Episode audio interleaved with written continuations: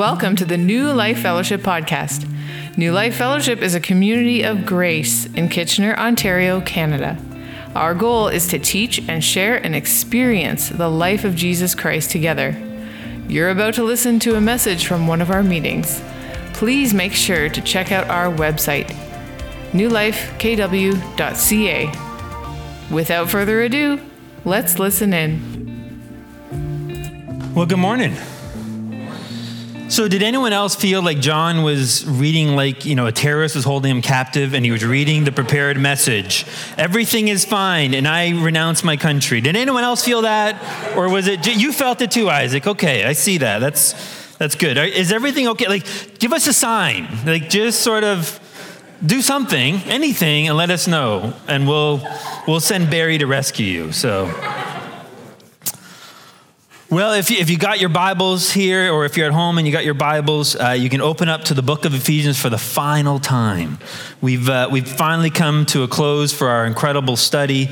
Uh, when, you know, when we started this book, uh, there was no such thing as COVID in the popular vernacular, right? We, no one had heard about that except for a few scientists. Uh, we were actually still meeting at Chicopee Hill Public School. And, uh, and back then, we only had an audio podcast that would be posted a couple days later. So we, we've come a long way, uh, I would say, in the, in the last two plus years that we've been studying this book. And, and as I was reflecting on that, thinking how we started at Chicopee and then we got the school strikes, so we were bouncing around, and so we're all over the place between in the classroom here at Heritage as well as the community center, and then we were online with COVID, and then in a theater, and then back online, and back in the theater, and here we are now at Heritage. It's, uh, it's been quite the journey, I would say. And, uh, and if you're, if you're kind of new here to, to New Life and, and you're just sort of catching the tail end of the study, uh, all of the messages are actually still available on uh, both our YouTube channel and our, our, website. And you can listen to them on the podcast or you can actually watch the audio mes- or watch the messages as well.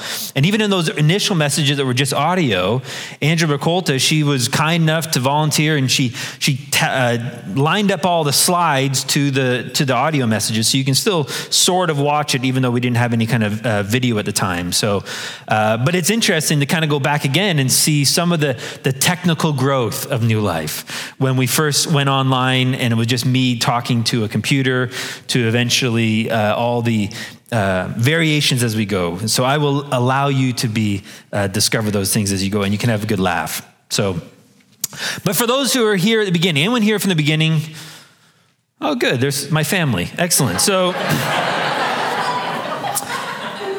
We, uh, we commented at the beginning, though, that this letter was, was likely a circular letter, meaning that it wasn't just only for the church in Ephesus, that it would have been passed around to all the churches. And they, they came to that conclusion because they found many manuscripts that in the, in the first opening verse, the, the, the word Ephesians was sort of left out. And that way the church can kind of write their own name in there, and the letters are kind of passed around. And, and I think that's interesting because it's not meant for a specific church, it's meant for the church. And, and so, in many ways, what we can do is we could read Ephesians 1, verse 1 this way Paul, an apostle of Christ Jesus by the will of God, to the saints who are at New Life Fellowship and who are faithful in Christ Jesus. And that's important because this letter, although it's, it's nearly 2,000 years old, it's not just for the church in Ephesus, it's for all of us as well. And so it's as relevant today as it's ever been because God's word doesn't go in and out of season. It's like honey, it never expires. It's always good, his wisdom. Amen? So before we kind of look at these last couple verses then in our in our study, I thought we'd do a quick overview, a quick summary, uh, sort of look back on what Paul's been sharing here. And so in those first couple verses of chapter one, we saw a greeting, but then he jumps right in in chapter three to verse 14. There's what's called the, the treasure chest. And here he talks about every spiritual blessing that is now ours. Think about it. Every spiritual blessing that is in Christ Jesus now belongs to you and I. We don't have to pray for more blessings. We already have it. And then he goes and he lists what those blessings are that we've been redeemed and that we're chosen, that we're accepted and we're approved and we're forgiven and we're, we're uh, sealed with the Holy Spirit who's come to live inside of us. Just incredible things in that treasure chest. And so then in, in verses 15 to 23 of chapter 1, we discover Paul's first prayer. And the first prayer is that our eyes would be open to what is now ours. Our eyes would be open to that discovery of what we have in that treasure chest. And then we saw in beginning of chapter 2, 1 to 10, Paul talks about the problem of mankind and then God's redemptive work. And that's where we see that famous verse, Ephesians 2, 8, 9, by grace you've been saved, not by works, so that no one may boast. It's the gift of God. And then he goes into chapter uh, verse 11 all the way into, into 3 verse 13 and now he starts talking about the unity of the church. And it was, it was kind of special for us to study that because we saw a lot of the chaos, a lot of the division going on in our world, and we see how the answer isn't in the politics. The answer isn't in this world. The answer is Jesus Christ and how he has brought Jew and Gentile together, with Christ being the head of the church because he's removed the barrier, and the barrier was the law. And so he's removed that so we can come together as one. And so then we see in verses 14 to 21 Paul's second prayer and that beautiful prayer that we would know, that we would know, that we would know how loved we are. A, a truth that you'll never fully understand or grasp. So then in chapter four, now he, he begins to transition to now more practical teaching about how we walk with Jesus. And in the first six verses in particular, how we walk in unity together.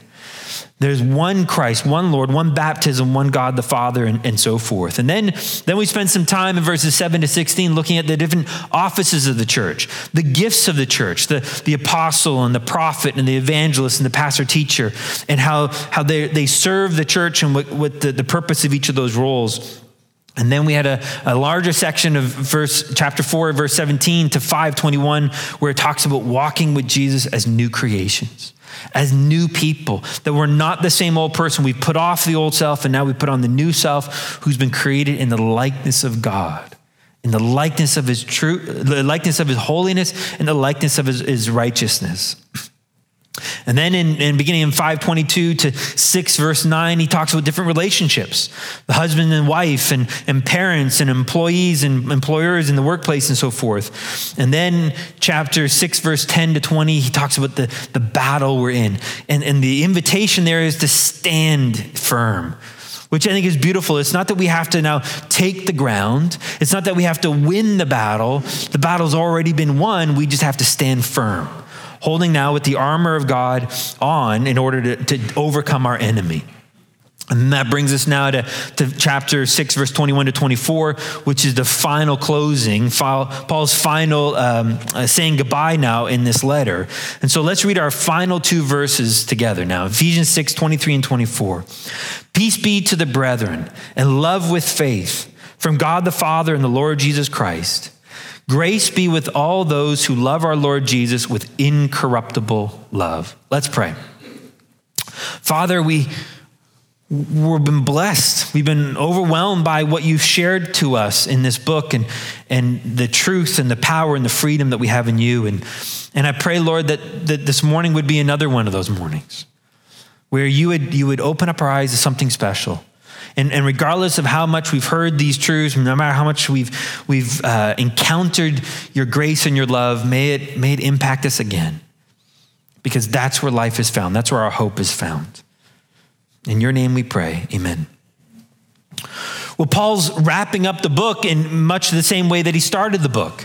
In that he, you know, in, in chapter 1, verse 2, he began with this grace to you and peace from God the Father and our Lord Jesus Christ. And now he's kind of closing with a similar kind of phrasing, except he's added something in the middle there at the end of, of verse 23 about this idea of love and faith.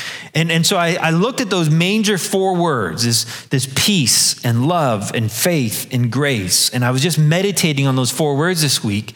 And I, I got thinking about how there's really kind of three kinds of people in this world there are those who are hurting, there are those who are hurting but not now. And then there are those who are hurting but are in denial, who are just trying to ignore it and pretend it's not happening.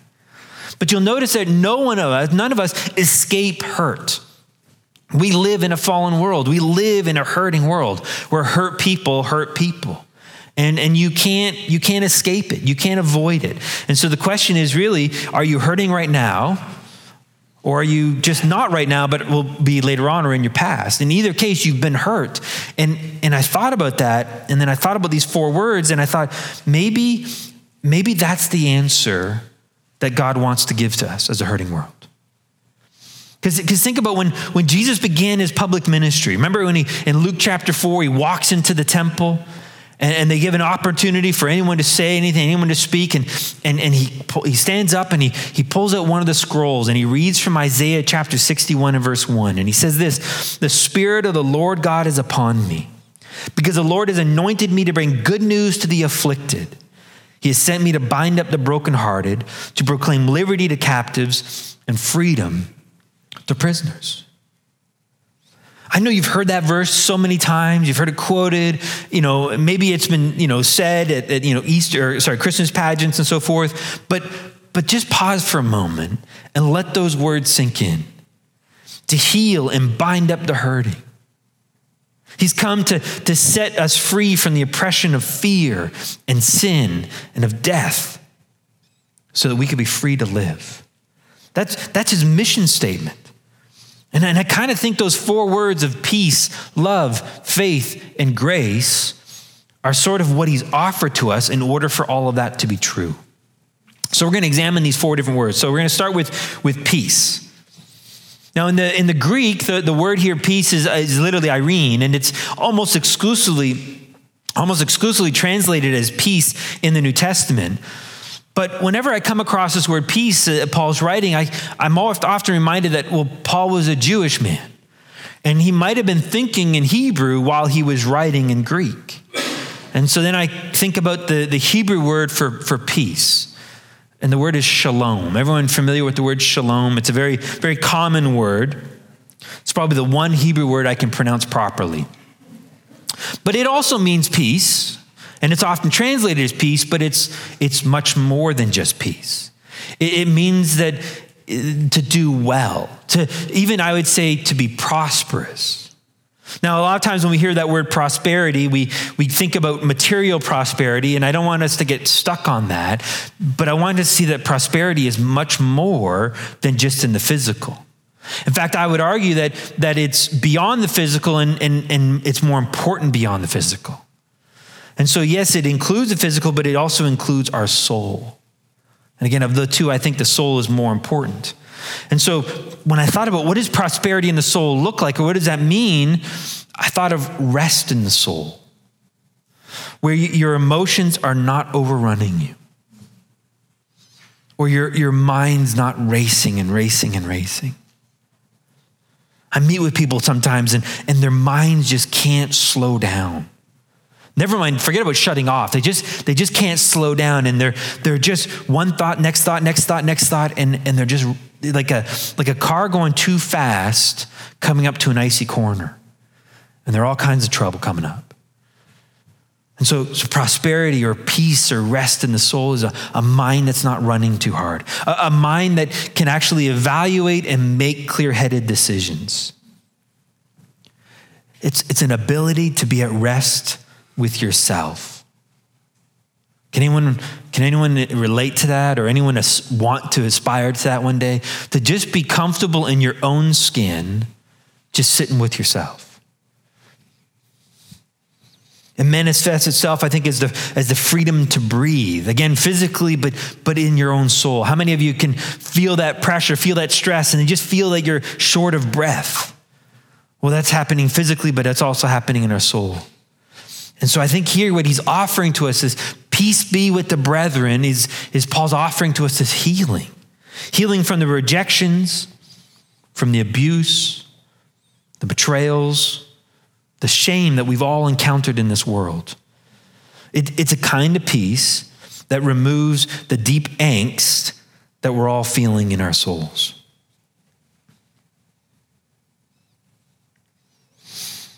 And so when, when two Jewish people, when they see each other, they often say shalom, both as a greeting and also as a goodbye. And so what they're doing here in saying shalom, it's a, it's a blessing, really. May you be well. May you be prosperous. May you be whole. May you have peace and be at rest. And so it, Paul's sort of closing this letter with this blessing to the church in Ephesus, but also to all the churches that read this letter that may we all experience his rest and his peace. May we all experience his healing and his wholeness. And when I think about that, when I think about experiencing that kind of a peace, I think, how hard is it to rattle someone like that? How hard is it for, for them to have their confidence or their, their courage shaken, despite living in a world filled with tribulation and stress and struggles, despite living in a, in, in a world that's gone mad, this peace is not shooken. It is not, it is not uh, destroyed or undermined in any way. It serves us as a firm foundation. And so we all need to experience that. Well, let's look at the next phase, phrase before we understand even where that peace is coming from. But the next phrase goes on and says, and love with faith. Now we're going to look at these two words together, love and faith, because Paul actually links them.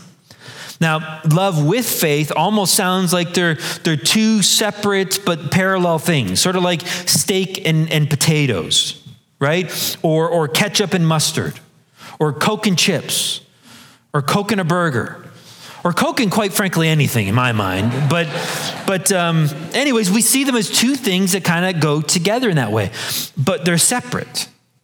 And that's not what Paul was getting at here. Actually, Paul was linking them in the grammar, and really he was trying to say that love is from faith or of faith. Uh, maybe I think the best literal translation would be with faith's love meaning the love belongs to faith. Well, some people might ask at this point, well, doesn't God regard, love us regardless of our faith? And the answer is yes. Right? John 3:16, for God so loved the world, right? It didn't doesn't say for God so loved those who believe, God so loves the world. Or Romans 5 8, while we were yet sinners, God demonstrated his love for us right? So even when Dave was being really, really bad, God still loved him. And that's good news for all of us. Or Ephesians 2 5, that he was motivated to rescue and to redeem us by his love, by his kindness. So he, he loves everyone. He loves the world, regardless of whether they have faith in him or not. He's not withholding his love. But here's the thing will they experience that love? No, they, you and I, we didn't experience that love until we came to him in faith. Let me, let me illustrate to you this way. suppose one of, my, one of my kids are struggling with something. Maybe something didn't go well at school. Maybe they, they got uh, picked on, bullied. Maybe, maybe they answered a question in class and it was the completely wrong answer and they felt embarrassed by it. Uh, maybe something else happened and, and, and it just caused opportunity for the enemy, the flesh, to begin to undermine the sense of who they are. And that sense of shame and failure or whatever it is just begins to, to creep up in their heart that causes them to want to withdraw, that causes them to want to pull away. Well, they come home now and, and they're feeling down, they're feeling miserable, and so they go and retreat up in their room. And in that moment, what's the flesh doing? Just hammering away. You're no good, you're unloved, nobody wants you, over and over and over again. And yet, what do mom and dad want to do? We want to protect them, we want to love them. But if it's not until they come to us, it's not until they reveal to us or share with us their hurt and their struggle that we're actually able to minister to them. That they're, they're actually able to receive that kind of love. And, and so what we see here is faith's love is the love that you and I experience in that moment of faith. So, in the same way, when we're struggling, when we're hurting, when we're feeling, feeling down or feeling attacked by shame, what do we need to do? We lean into Jesus. We turn to Him. We, we look to His love and we look to His might in order to experience that love. That's faith's love, the love that comes from faith. And to be honest, I don't know of anything more valuable than the love of God and yet I don't know anything less valued. Think about it. How many times have you said, I know God loves me? Where's great? It's all about the tone, right? I know God loves me. And what are we saying in that tone? And what are we saying in that statement? It's not enough. I know God loves me, but I wish I had this. I wish I had someone else's love, and that could make me feel better about myself. But what if, what if it was, but I know God loves me? Meaning, because God loves me, it doesn't matter if Catherine rejects me or not. It's likely she will, but it doesn't matter whether she does or not because I know God loves me. And I can go to Him. And, and, and whether it doesn't mean that her rejection doesn't hurt, it just means as I turned to Jesus and I leaned into Him, I could experience that healing and that hope and that peace. I could experience my Father's love. And that leads us to the, the third part of this verse 23. So, peace be to the brethren in love with faith from God the Father and the Lord Jesus Christ. Notice that both peace and this love that comes from faith, both of it comes from God the Father and our Lord Jesus Christ. Now, that phrase, God the Father and our Lord Jesus Christ, is a common phrase used by Paul. It's used in virtually every one of his letters as a greeting to the churches. Here it's used actually at the beginning of Ephesians, at the end of Ephesians. So it's sort of a common phrase he uses here, but, but I want you to notice essentially he's, he's using two different titles. What are the two titles? Number one is Father, and what's the second one? Lord. And I thought about that and, and the significance of those two titles. In, in Lord, we have authority, we have dominion, we have, we have power, we have glory. But sometimes you could have a Lord that's just too distant too separated from you. I think about the, the Queen of England, right? I mean, we don't, you don't run up to the Queen. And if you do come up to the Queen, there's all kinds of protocol and, and rules and what you say and don't say and don't look her in the eye and that sort of thing. And so there's a, there's a distance there, despite having all this power and authority. But God's not just our Lord, He's not just our King here, He's also our Father. And so I see here in Father this, this intimacy, this, this loving, this caring, this providing, this protection. And He's the source of all of it. God the Father and God the Son are offering to you and I this peace and this love that comes in this faith as we trust in Him. And so it's not your bank account, it's not this world, it's not your friends, it's not your family, it's not even your hard work and determination that's going to provide to you what you're looking for. Only God can provide that peace and love. And it's not something you earn. It's not because you've done well, then God rewards you of that love. He's willing and he's desiring to offer that love unconditionally as this free gift because Jesus has already done the work. Well, that's going to bring us to our final verse and the final word we're going to look at this morning, and that's the word grace. Grace is a word I think that is easy to define and yet not understand what it means. Right? We, we come up with all kinds of, of common phrases to try to understand grace, right? It's unconditional love, the unmerited favor of God, the total forgiveness, or God's riches at Christ's expense. We have all kinds of, of definitions for it, but what does that mean to me?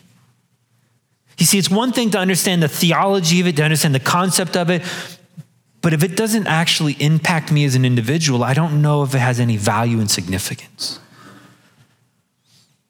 And so, to understand grace, I think maybe we have to understand that grace is bigger than you and I could ever fathom and understand because ultimately, grace is a person. And what I mean by that is, is, is in Titus chapter 2, Paul writes this He says, For the grace of God has appeared, bringing salvation to all men. Who brought salvation to all men? There's only, like, you just take a stab. Just nine times out of 10, it's the right answer, right? It was Jesus, right? But it doesn't say Jesus came bringing salvation on men. It says the grace of God came.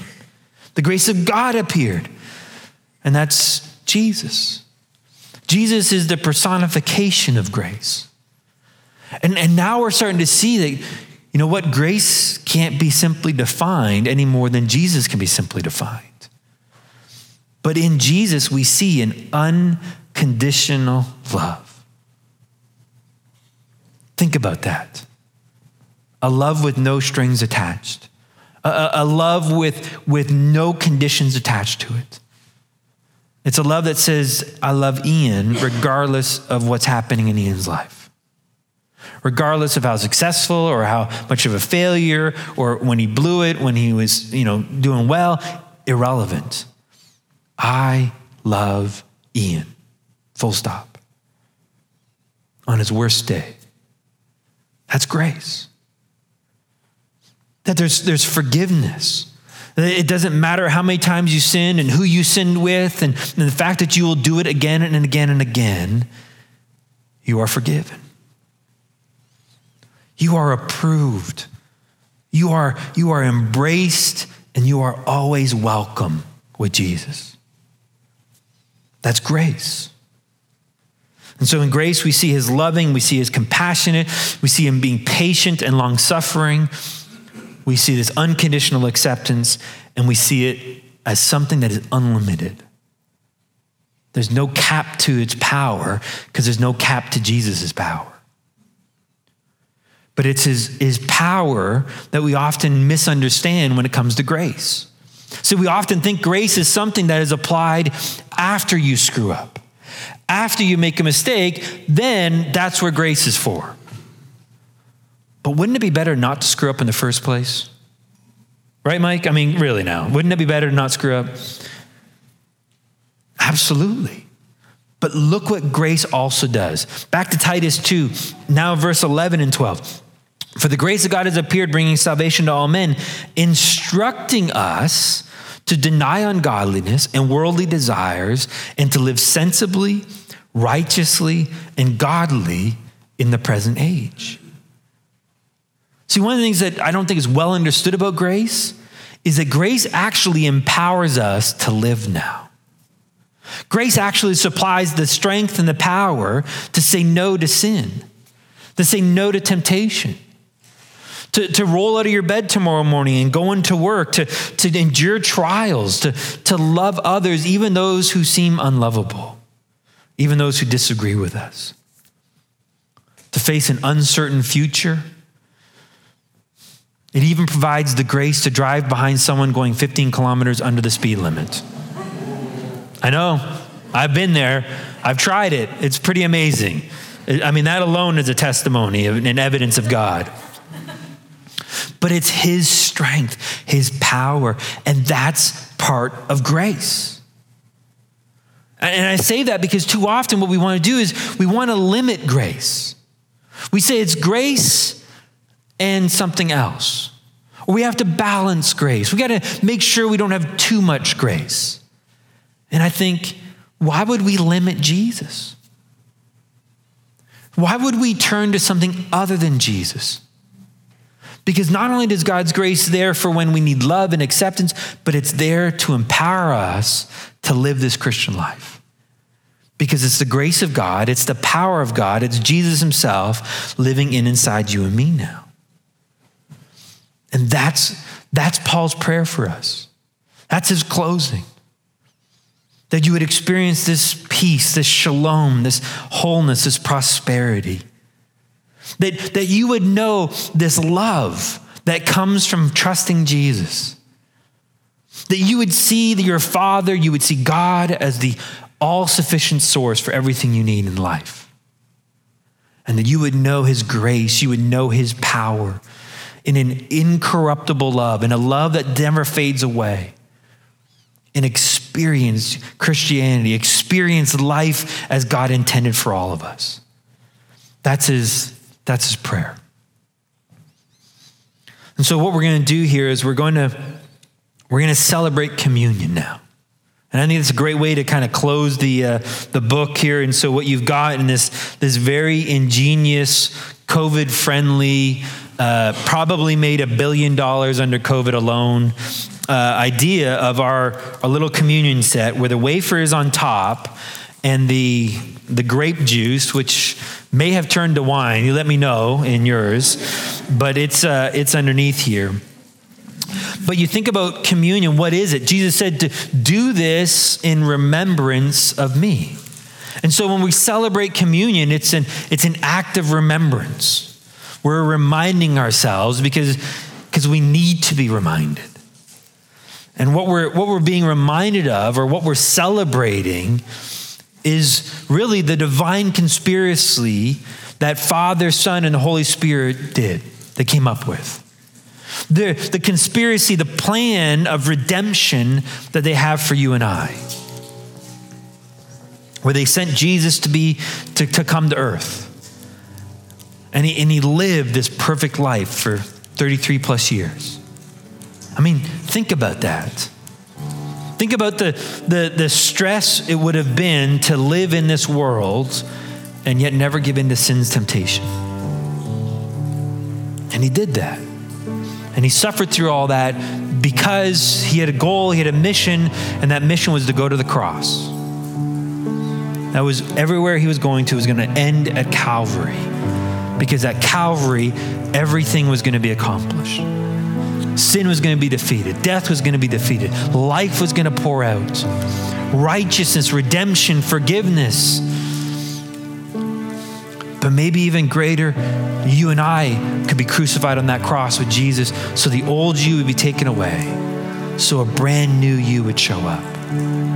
Think about that brand new Adam. A brand new Adam who is so holy and righteous, he is now qualified to house the Holy Spirit.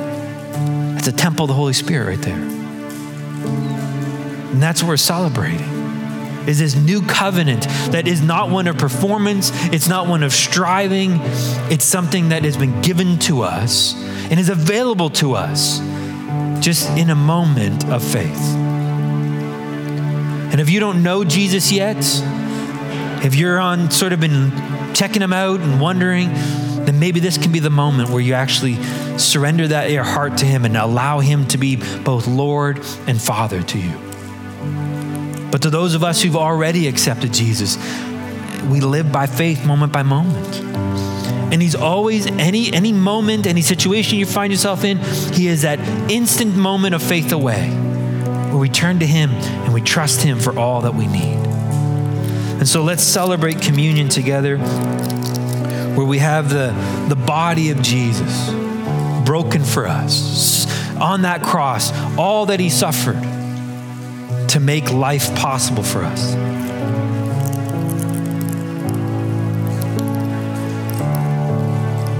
And then we have the, the blood of Jesus, which was poured out on that cross for forgiveness as the, as the blood of the perfect lamb, but also the blood of the new covenant.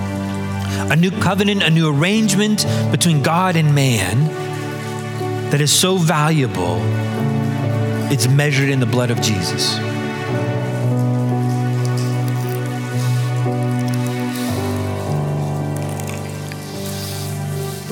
That's what he's given to us. Let's pray. Heavenly Father, what a journey it's been as we've gone through this book of Ephesians, but it doesn't stop here. The, the truth is that you have given to us life. You've given to us your own life, your very self, and the person of the Holy Spirit. And, and the reality is, we don't live in Eden. We don't live in this perfect world. We live in a, a world that is filled with temptation, that's filled with strife, what's filled with disappointment and frustration. We, we live in a world with enemies that are pulling us away, trying to pull us under. And what we need, Jesus, is we need you to remind us of, of who you are to us. That you are Lord. You know what's best. You're in charge. But you're also Father. And you care for us. And you want to hold us tight and you want to embrace us in your arms. And you want to protect us from those lies. You want to remind us what's true. And so I pray, Father, a blessing over all of us that we would, we would hear from you in those moments of our struggles. We would, we would remember who you are and who we are in you. That as children now, we have not just the permission, not just the invitation, but the freedom to run to you. And we will we know that no matter where we're running from, you're right there to welcome us. And it's not even a long run because you're with us the whole time. Face to face with you. We just have our eyes closed in that moment. And so I pray that you would open our eyes to the blessings that you've given to us. And that we would be a, a group of people now knowing that love you have for us, and we would offer that love to those around us. To the other people here at New Life, to, to the people in our homes, to the people in our neighborhoods, the people in, the, in our workplaces, in our schools, and even the people on the roads. But we'd offer life to them as you've given it to us. In your name we pray. Amen. You've been listening to the New Life Fellowship podcast. Thanks for joining us. For more great content, please be sure to check out our website, newlifekw.ca, and sign up for our mailing list. Subscribers will receive our The Life in the Apartment ebook that is sure to encourage and bless. Don't forget to follow us on Facebook, Instagram, and subscribe to our YouTube channel to watch the latest services and additional video content. New Life Fellowship is a registered charity that is supported by the giving of partners and friends. All donations will be received. If you would like to donate, donate at newlifekw.ca. Your giving is highly valued and appreciated. You are loved. Take care.